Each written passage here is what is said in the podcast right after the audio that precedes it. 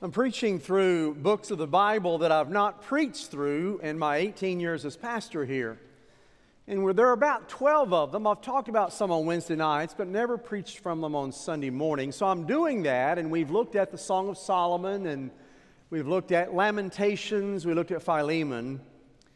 And this morning, we're going to look at a book that I believe applies directly to our day Second John. In fact, I don't, I don't know of another New Testament book that speaks to our day of 2022 as we're ending that year any more than, than 2 John. 2 John is a small little letter that's tucked into the back of your New Testament before you get to Revelation. And really, Second John only has one chapter and only 13 verses, 245 words in Greek, which isn't a long letter at all. And it has three points. Love one another,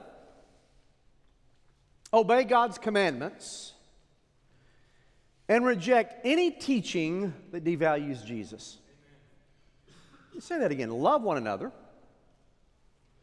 obey God's commandments and reject any teaching that devalues Christ.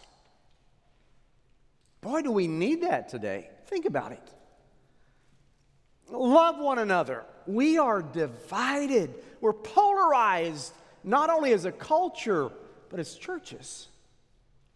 COVID has polarized us, and we're still seeing the effects of it. The politics, divided us more than ever in our culture, but politics has divided our churches. Love one another. We need to hear that. Obey God's commandments. We need to hear that. God's commandments today are routinely broken in our culture, whether it's about sexuality or whether it's about Uh, homosexuality or man and a woman or marriage or what is marriage or genders or pronouns or tithing or the Sabbath or whatever it may be, God's commandments today are routinely broken. We need to hear, obey His commandments.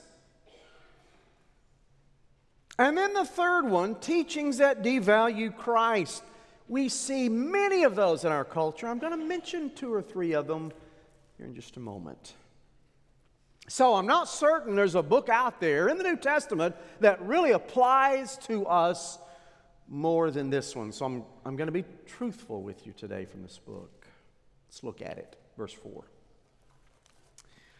I rejoice greatly to find some of your children walking in the truth, just as we were commanded by the Father. And now I ask you, dear lady, he's referring to the church as as a lady and the members as children. Not as though I were writing you a new commandment, but the one you've had from the very beginning that we love one another. And this is love, that we walk according to his commandments. This is the commandment, just as you have heard from the beginning, so that you should walk in it. For many deceivers have gone out into the world, those who do not confess the coming of Jesus Christ in the flesh. Such a one is the deceiver and the antichrist. Watch yourselves so that you may not lose what we worked for, but may win a full reward. Everyone who goes on ahead and does not abide the teaching of Christ does not have God. Whoever abides in the teaching has both the Father and the Son. If anyone comes to you and does not bring this teaching, do not receive him in your house or give him any greeting, for whoever greets him takes part in his wicked works. Now, John is addressing truth. And there's an interplay you see throughout this letter of deeds and doctrine, deeds and doctrine. What you do, what you think, what you do, what you believe. And so we're going to look this morning at this small letter, letter by looking at two points walk in the truth and protect the truth. And let's look at both of them. First of all, letter A on your outline walking in the truth, verses 4 through 6. Walking in the truth. Look at verse 4. John writes, I rejoice greatly to find some of you walking in the truth. Some of you. Not all of you. So, in any congregation, you're going to have some who do and some who don't. And so, what you have here with John is the heart of a pastor, the heart of someone who says, You're, you're my flock. And you're the ones that I want to see walking in the truth. And not all of you are, some of you are. And those of you who are, you bring joy to my heart. And those of you who aren't, you grieve me. And you know, as 18 years as your pastor, I feel the same.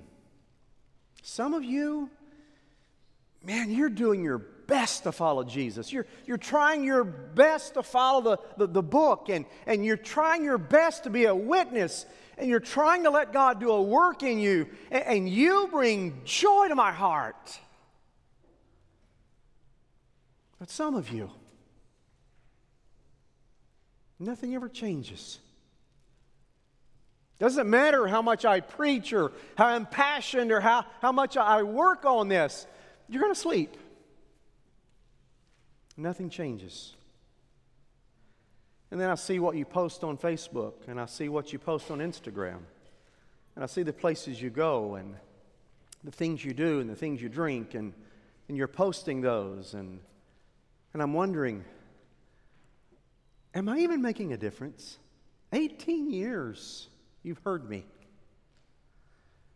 Do I even make a difference? But some of you, some of you rejoice the heart. And that's what John said. This was his heart, the heart of a pastor to a congregation. But notice what he said I rejoice greatly that I, I find some of you walking in the truth Walking in the truth. Dr. Trapp used to say years ago walking is not taking one step. That's not walking, that's taking a step. Walking in the truth is obedience after obedience after step after step after obedience after obedience and step, and you keep on going. It's not one step, it's not two steps, and you're proud of yourself. It's walking in truth. It's not just once, it's repeatedly. Now, look what he says, verse 5. I'm not writing a new commandment from God to you. You've heard this for a long time. And the commandment is love one another. John saying, I'm not telling you anything earth shattering. And you go, oh, wow, that's good. I'm going to write that down. No, you've heard it. Jesus said it. You've known it. Love one another. I'm not telling you something strange. I'm telling you what you've heard for a long time. And this morning, how many times have you heard that? It's not new that I stand up today and say, we need to love one another. That's not new. But it's needed. Friends, there is, there is so much vitriol in our culture and anger. We have, a, we have election coming up on Tuesday, and oh my goodness, Democrats hate Republicans, and Republicans hate Democrats, and it is polarizing in our culture, and it is polarizing in our churches. Once, one, something happens to one side, and the other side giggles about it. No, did you see what happened to one of those Republicans or Democrats? It makes us giddy. John's saying, You heard a commandment for a long time love each other.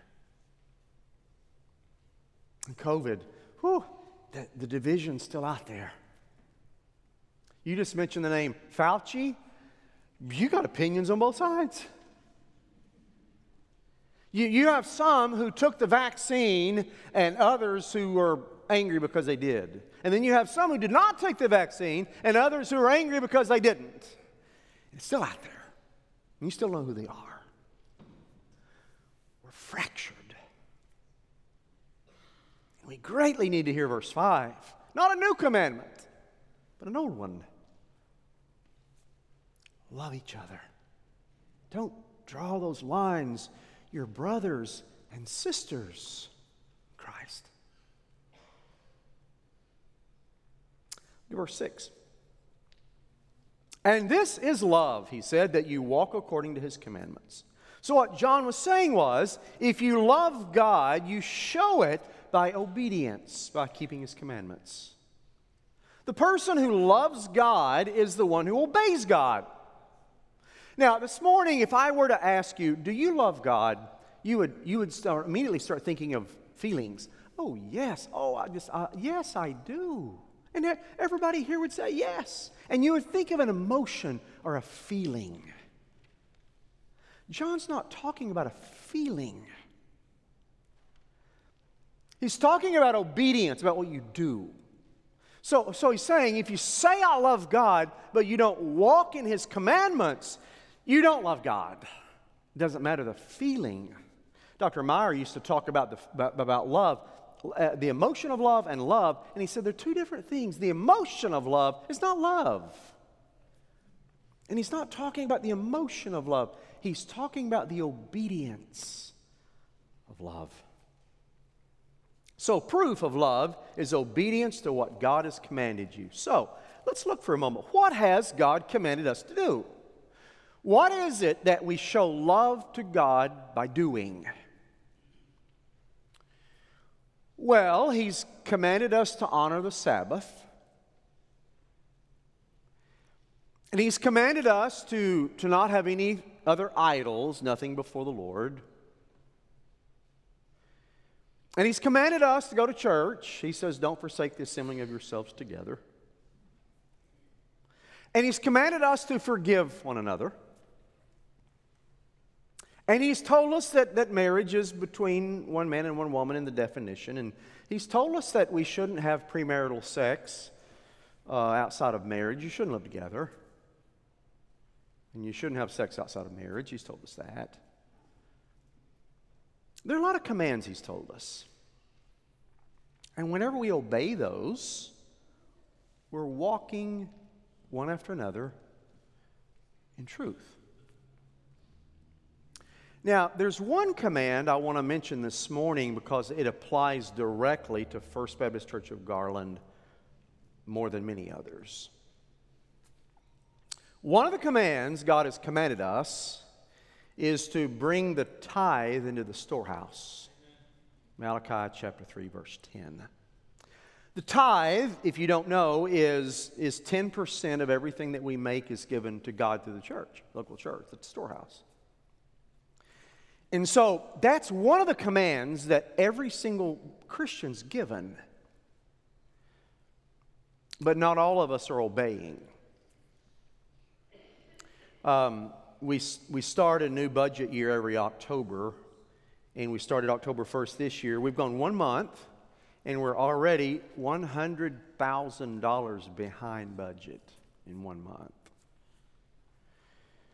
Now, we ended last year great, and, and so many people tithed and were obedient, but for some reason, you start taking a break.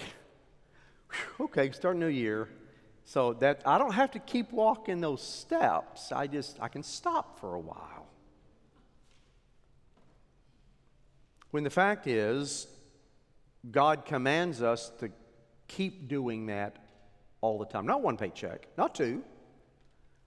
Every single one. Now, I, I know there are people out there that disagree with me that um, tithing is not commanded. It is. It is commanded in Scripture, Old Testament, New Testament both. Matthew 23 23 is a command from the New Testament.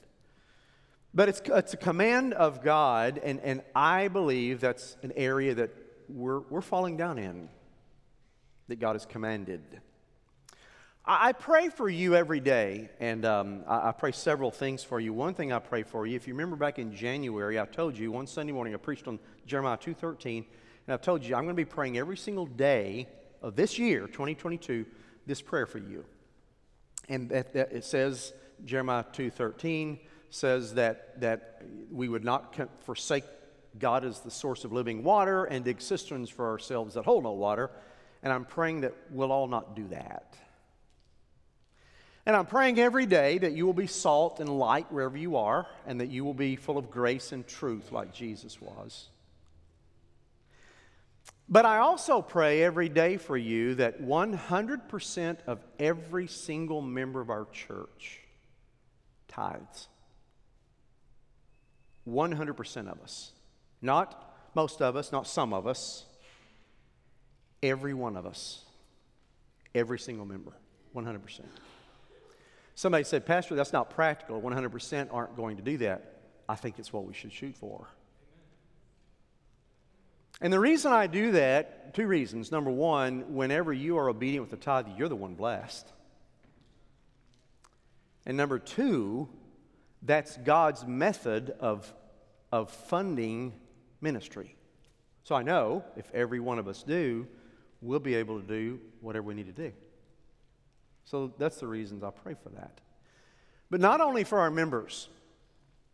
Some of you online, some of you are here that are not members of our church. I pray for you too. You consider us to be your church, and so I pray every day God may 100% of our members and those who consider First Baptist Garland to be their church that they would tithe. Because you see, if you're not a member here, but you consider us to be your church, you're not exempt from tithing. You need to bring it too even though you're not a member. Because every one of us need to be obedient.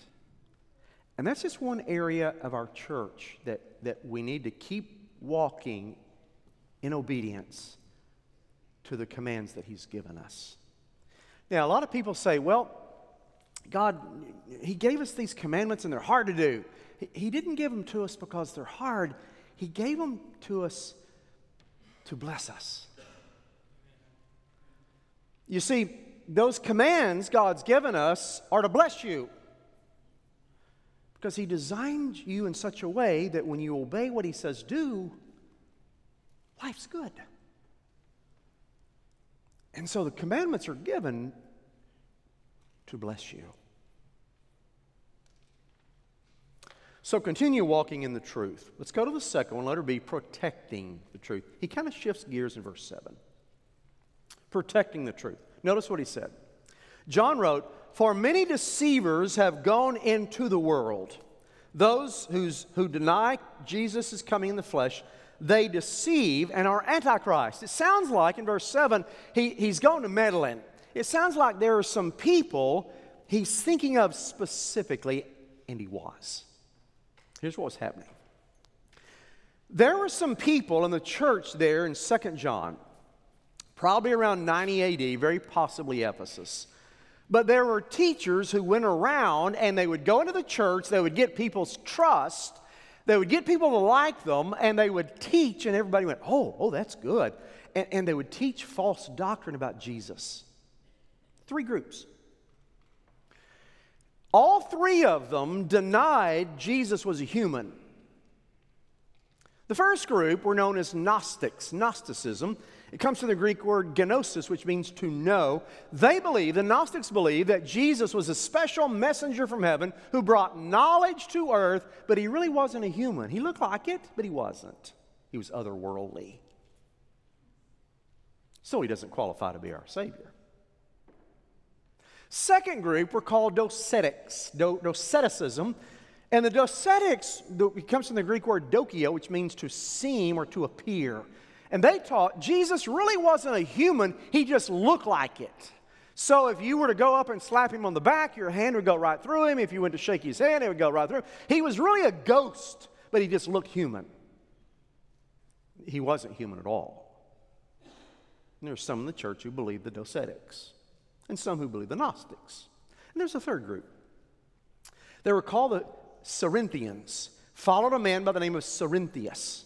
Cerinthus came into the church and he told them, Look, Jesus, he was a normal human being like, like you and me. He sinned. He was normal until he was 30 years old.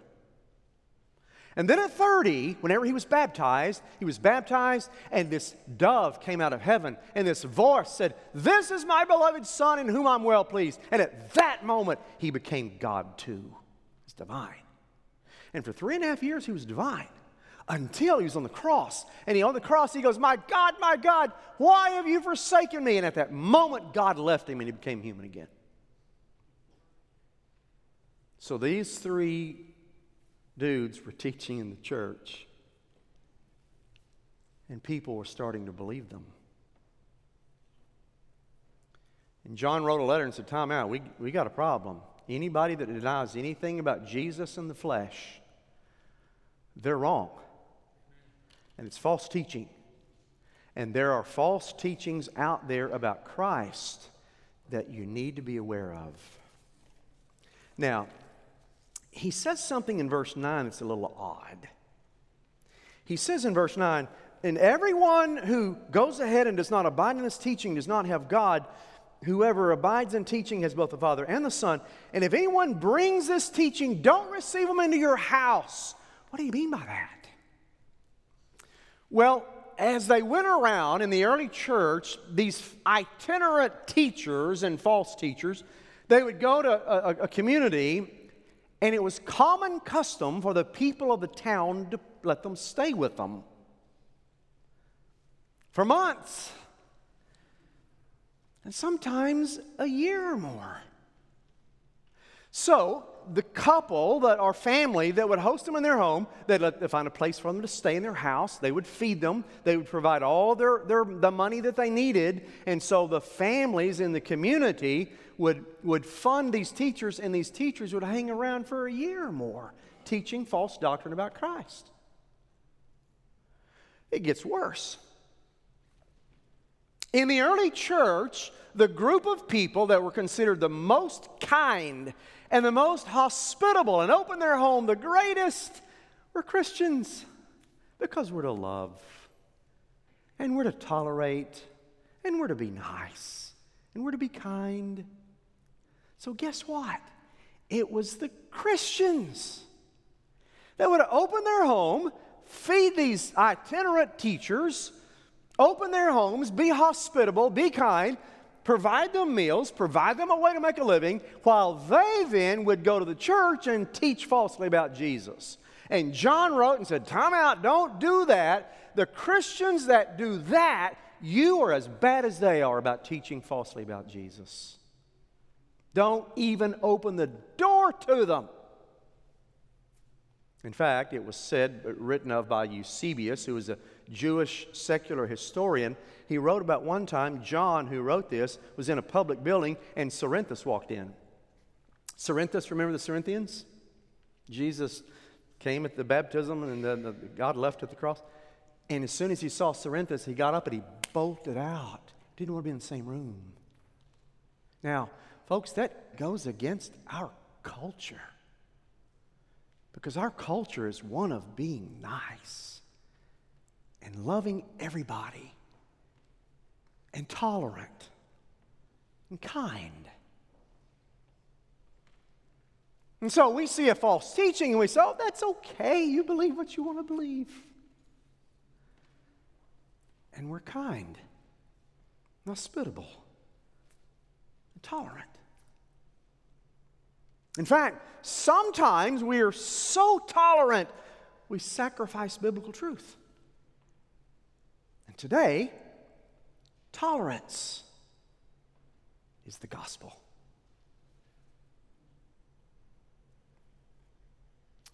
Let me give you some examples. Back in, back in the day of John, most of the false teaching about Jesus denied his humanity. Today, most of our false teaching about Jesus denies his deity. The Jews do not believe Jesus was divine. He's a human, but not God. The, the, the Muslims believed Jesus was a man, good man, good teacher, but he wasn't God. The Mormons believed Jesus was a good man, he wasn't God. The Jehovah Witnesses believed Jesus was a good man, but he wasn't God. And one after another after another, you see Jesus being devalued. Some of our teaching you hear. A couple of internet preachers that you'll hear, Les Feldick's one of them, uh, who raises, elevates Paul and devalues Jesus. Arnold Murray's still around. His teaching is the Shepherd's Chapel, where, where Jesus' deity is diminished. They're out there. But did you notice what John said when you encounter a false teacher in verse 8? He said, Watch yourselves. He didn't say, Watch them. Watch you. But you don't believe it. I expected him to say in verse 8, when you see these false teachers, watch them, keep an eye on them, they're slick. He didn't say, watch them, watch you. But you don't believe it. I'll give you another couple of other examples of devaluing Christ. Back 19 years ago, uh, Dan Brown wrote a runaway best selling book called The Da Vinci Code. You'll see a picture here of Dan, an autograph signing of the Da Vinci Code. Immensely popular 19 years ago, and that book is still having undertones today. The Da Vinci Code, Dan Brown writes fiction, he says, about Jesus.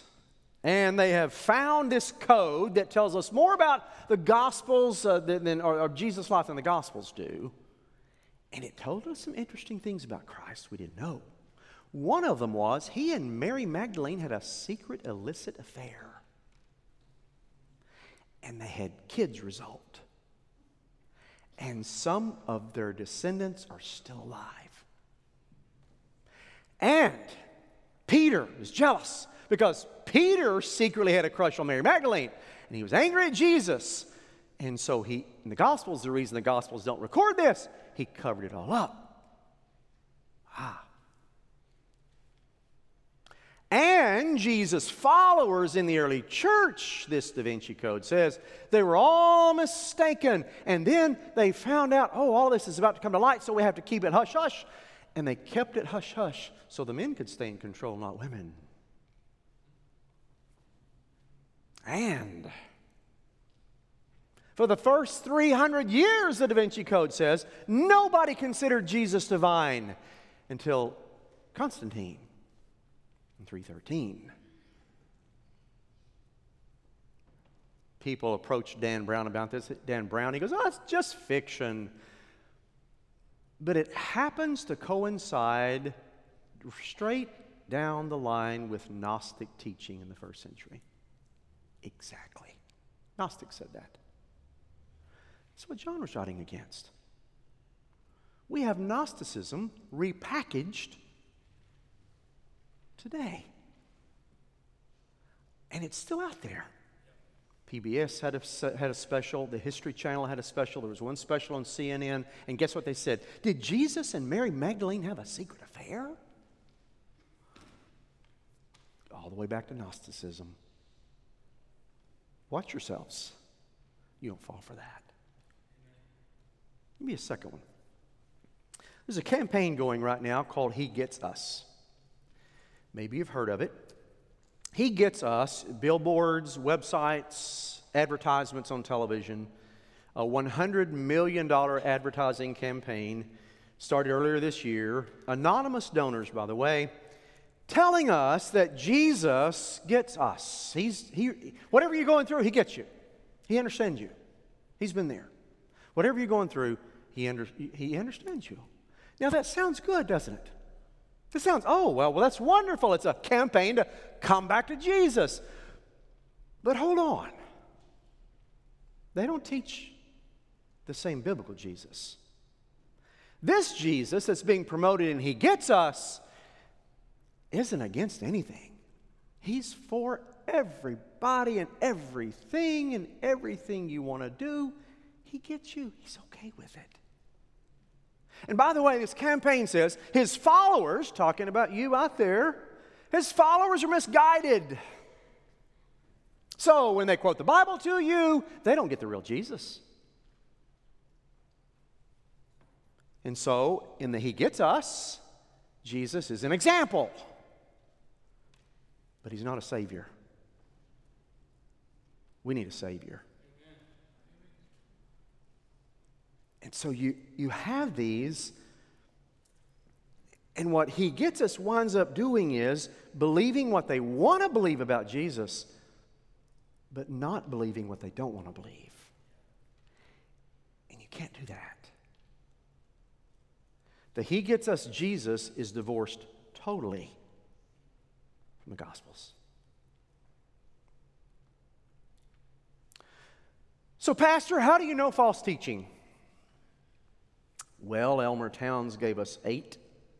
Let me just mention to you. They'll be briefly on the screen. Eight ways to know false teaching. Uh, number one, if it rejects historical Christianity. Historical Christianity is, histor- is historical for a reason. It was taught in the early church, it was taught by Jesus, it's continued. Second, number two, false teaching denies one of the main biblical doctrines of the faith. They'll find something, the main biblical teachings, and they'll deny it. Number three, it has a new authority. Oh, I received a revelation. I know what the Bible says, but I received a revelation. And some people say that, and some people follow them. Number four, has an authoritative founder. A prophet with a new message. David Koresh and, and, and Joseph Smith. A new prophet, a new message. Watch out. Number five, they request something special from their followers, something unique, not in Scripture. Number six, they have a book that is equal to or above the Bible. Well, the Book of Mormon says, You've heard the Bible, but here's another testament of Christ. It puts on equal value or greater. Watch out. Number seven, experience over doctrine. Well, it doesn't matter what the book says. Here's what I experienced. And your experience takes precedent over what's taught. Number eight, salvation by works. There's something in a lot of false teachings says you have to do something to get to heaven. So watch out for those.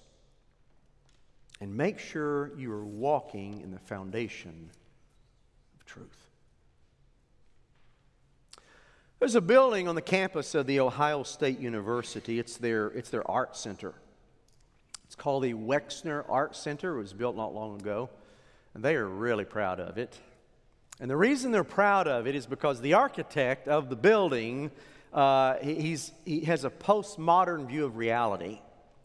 And so the building has no pattern to it. It's disjointed, it has staircases that go nowhere, it has pillars that support nothing. And the architect designed it, and he said, I, I did it because it reflects life. Life is going nowhere. Life is meaningless. Life is mindless. It's senseless. And this building reflects that. And so, this odd shaped building on the Ohio State University campus. Here's a picture of it. On the left is the Wexner Art Center. It's hard to see from that picture, but so I gave you the artist's conception of it from above. You'll see staircases that lead nowhere and, and columns that support nothing and hallways that go nowhere because that's life. Well, a while back, a, a, pastor came on campus to present lectures and have be debated. And so they're showing him the campus, and their prized possession was this Wexner Art Center. And they're showing it to him, and he said, I got a question. What's the foundation like? He said, What? The foundation. What does it look like? It looks the same. It looks the same as any other building. Why? Well, you don't, it needs to be strong enough to hold it up, and the building collapse, and you, you can't compromise the foundation. And so the pastor said, So you can, you can get away with postmodern views and art and making statements on the outside, but when you start altering the foundation, you're in danger of the building collapsing? That's what John said. What's your foundation? Make sure it's a foundation of truth. Otherwise, it collapses. First day of music class, music teacher stood up and said, Class, took a tuning fork. struck it on the desk. Bing. That is an A. Always has been an A. Always will be an A. Now, the soprano singing upstairs, she's off key.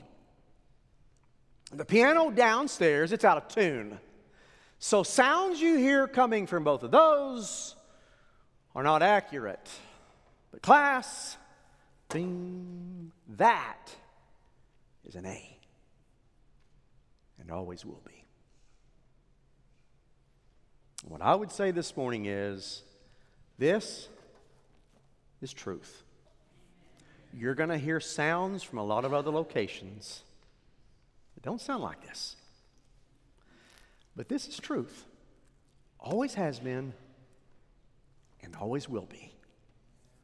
Walk in it, protect it. Father, thank you today for your word. Sometimes your word is, is very direct to us, sometimes it's hard. God, I, I love these people, and I thank you for, for calling me to, to spend life with them, do life with them.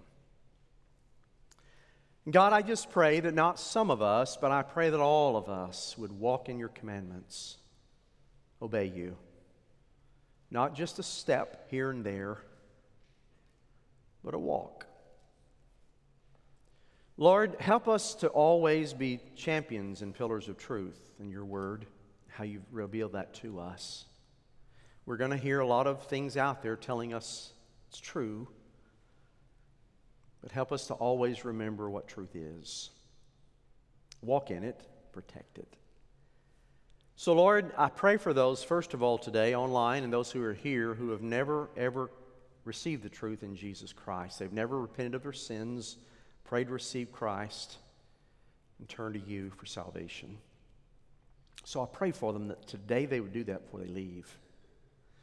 Lord, I, I pray for others today who need to, they need to take specific steps of obedience that they're not, they're not taking right now. And that's their decision. I pray they'll make that decision before they leave today.